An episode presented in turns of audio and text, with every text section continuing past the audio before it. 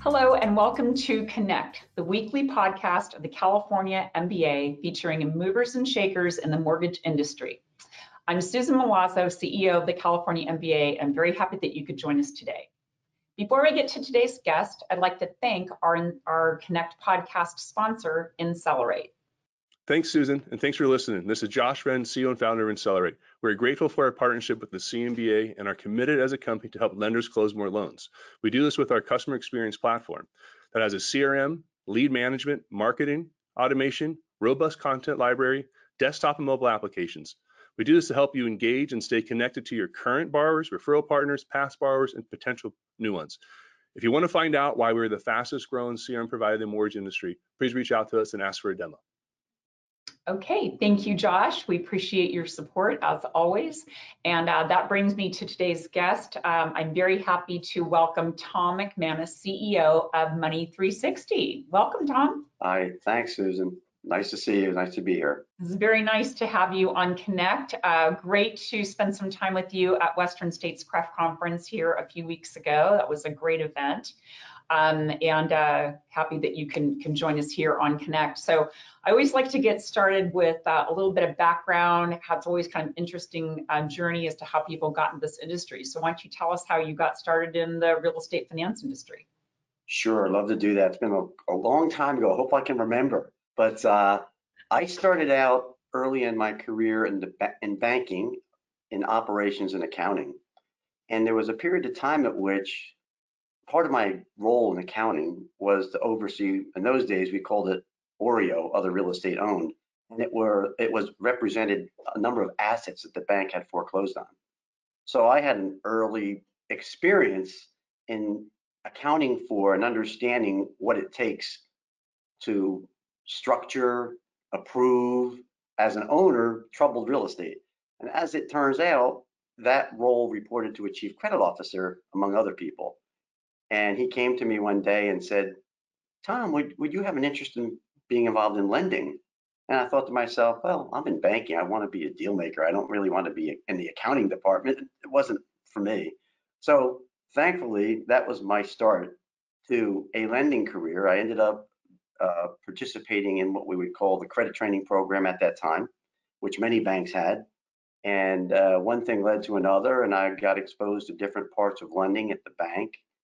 And I had a real passion for the commercial real estate side because it was just entrepreneurs that really you had an opportunity to negotiate and structure transactions with. And there's a long history of my career in real estate capital markets, mortgage banking, investment banking, but it started that way. Uh, and you know, I was with Midlantic Bank at that time, and they were acquired later by PNC and I was involved in construction lending, owner occupied lending, warehouse lending, conduit structuring, and later on when I got to GMAC and became president and CEO in North America, there was a litany of lending platforms and a large origination group that I was also overseeing. And later on with the Cushman and Wakefield, and we acquired Sonnenblick Goldman, and I was chairman and CEO of that group.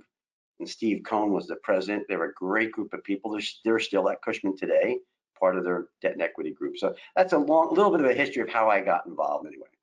Wow, you have a long history with um, some robust experience. I mean, from all aspects, kind of of the sides of uh, lending. That's uh, that's that's fantastic. Isn't it great when you kind of, like you say, I was, you know, I was I was attracted to this part. I want to do the deal making. It's like when you know your personality and know what you know what will draw you into something that just makes your your career more fulfilling.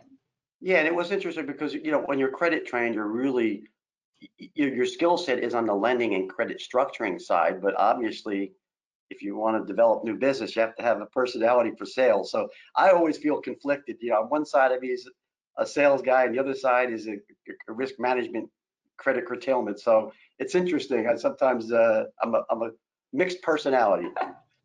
so, uh, so you've been you joined Money 360 a few years ago. Um, talk what what drew you to that company? Sure. Well, actually, it's just about two years now. Um, a little bit of history. One of the main investors in the firm and, and uh, the founder reached out to me. I was retired, and my and I got a call from Evan Gentry, who's the founder, the, and asked if I would consider coming out of retirement. A long-term colleague of mine re- recommended me to him.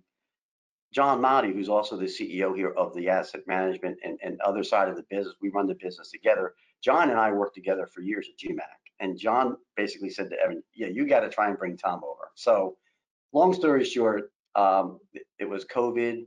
There was some disruption in the market. They wanted to reignite the company, and I really love the culture here. And my wife said it was okay for me to too much time at the house. Your golf game's not doing that well. You better get back. And I love the business. I love the people. This is a terrific culture.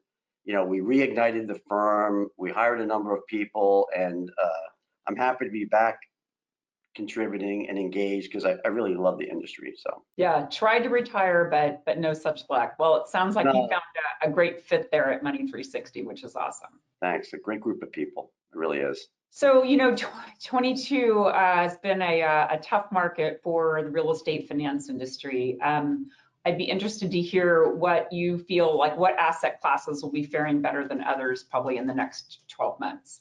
The debt yields today, given the high interest rate climate, are going to necessitate a different structure, a different exit analytics, and we're all experiencing that. We've been doing that. So I would say that multifamily will continue to be in favor. Uh, office continues to be a challenge. Um, it's just a function of, you know, work from home, underutilization, unknown pricing discovery today on all asset classes is still a question mark because cap rates have not adjusted to the new interest rate climate.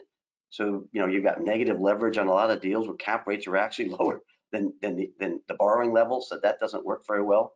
Um, going forward, I would anticipate just asset class wise, multifamily to continue to be in favor. Uh, self-storage probably will continue to be okay. I, I, I like retail. I've liked retail the last year or two. Um, well-located retail is, is probably a preferred asset class versus office would definitely be the least favorable. So, uh, and we we we pursue all asset classes. It's just a function, except for hotels and, and licensed senior housing because they're operating businesses, and we haven't done a lot of that. So I would say it, it's more of an issue of dealing with this uncertainty more so than I would be concerned about asset classes right now. Yeah. So what uh, so what are the current trends you're seeing in the market, um, especially as it relates to to lending? Well, we're seeing a lot more equity uh, being invested in transactions, but because of the rate climate, you know, the, the levels of leverage don't work as well when you have negative leverage going in on your equity. So we're seeing a lot more l- loan levels being less loan to cost, less loan to value, if you will. Uh, so I think that prevails. There probably will be a lot more refinance activity because many of the loans that are out there were done in yesteryear's interest rate climate, which is very different. So loans that perform well at a LIBOR of 10 basis points don't look so well when SOFR's 4%. So I think there will be a lot of challenges in people's portfolios and working with refinancing um, to accommodate clients and borrowers and investors. Got it. Uh, so how has bridge lending specifically um, played into the current environment? Well, it's interesting that while you have an inverted yield curve, which makes the economics of bridge lending less attractive than permanent lending, the strategy for a bridge loan is to get you from A to B. And in a time like this that are very uncertain and, and volatile, you actually want a shorter term loan to wait through the volatility to create the capital structure that's optimal for your transaction. So in some respects, there'll be more demand for bridge lending to, to accommodate the transition period during this uncertainty. But with an inverted yield curve, it just makes the, the economics a little bit challenging. Right. Um, you know, so again, you know, it's tough, tough year um, in uh, in the real estate finance industry. What experience does Money 360 have navigating uncertain markets with its clients? Well, haven't been around 40 years. There's a few of us here that have, have it's funny. Sometimes you used to read marketing materials on companies that would say, we have collective experience of, you know, 30 years. And they'd have three people with 10 years. We've got three people here with 40 years. So we're starting out Wow. with 120 years experience. I think that's, we've been through a lot of cycles and, you know, we've had the good fortune of being able to understand how to navigate that. And for a small boutique firm to have that depth and breadth of experience is quite unique.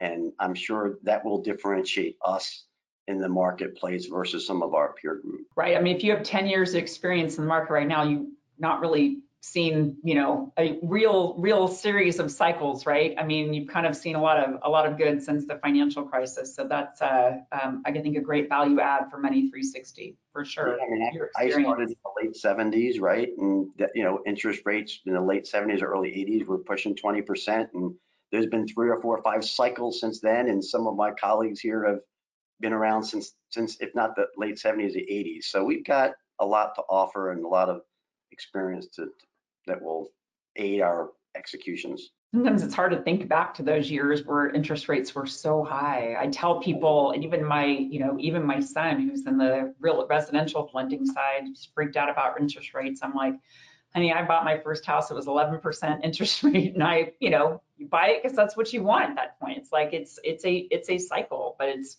foreign language to them, right? Because they just don't have the experience of it. It really is amazing when people have been around and they've seen interest rates from zero to two or three percent and just believe that's the long-term normal. It's, it's, it's shocking for some. Yeah, it's crazy. It's crazy. Um, you know, when we were chatting at Western States Cref, I know um, you're a big believer in mentorship and giving back to the industry. You know, you've got obviously, as we talked about, you know, wealth of experience in the industry, and I know that you are willing and you know giving giving that back to others. Can you share with us maybe some people that have been mentors in your career? Sure. Well, early on, I mentioned the chief credit officer, fellow Paul Bailey, who got me into lending in the very first place. And he was really smart and articulate and, and I just enjoy, he, he, he is the reason I, I got into lending. And then as I got into commercial real estate lending, the head of our real estate group, his name was Paul Yugas, just a terrific individual that's really street smart. And I just learned so much from them. And late then, then I would say other folks that had a positive influence on me and were Dave Kramer, who was the chairman of GMAC, uh, Commercial Mortgage, and Charlie Dunley, who was president. They're, they were visionaries. The, the, the company that was created and the culture that they had, it was it was really unique and interesting. And obviously, it was an industry leader. But so there's a lot of folks like that, and I so that that had a positive influence on me, both as to their vision and as to their and and some of their management style as well. Well, it's great. It's always have to nice to remember the people that kind of helped you, you know, get started and kind of helped shape your career along the way, right? Absolutely, and I'm still, you know, close with many of them, and and as also the younger people in my career that I had the benefit of working with. Now you see them, and they're managing directors or senior people at different firms, and it's so nice to see that. You know, really, it's it's just rewarding and fun to see that. Yeah, the success of others, I'm sure. I'm sure. Yes. Well, Tom, it has been my pleasure to have you as a guest on Connect, and thank you for joining us. I really appreciate it. Well, thank you very much, and you do so much for the industry. Thank you for all that you do. I appreciate it. And thank you to all of you for joining us on today's episode of Connect. To access any of our episodes, you can follow us on our YouTube channel. We're also available on Apple uh, Podcast, SoundCloud, and Spotify. That's it for this week on Connect, and we'll see you next time. Go.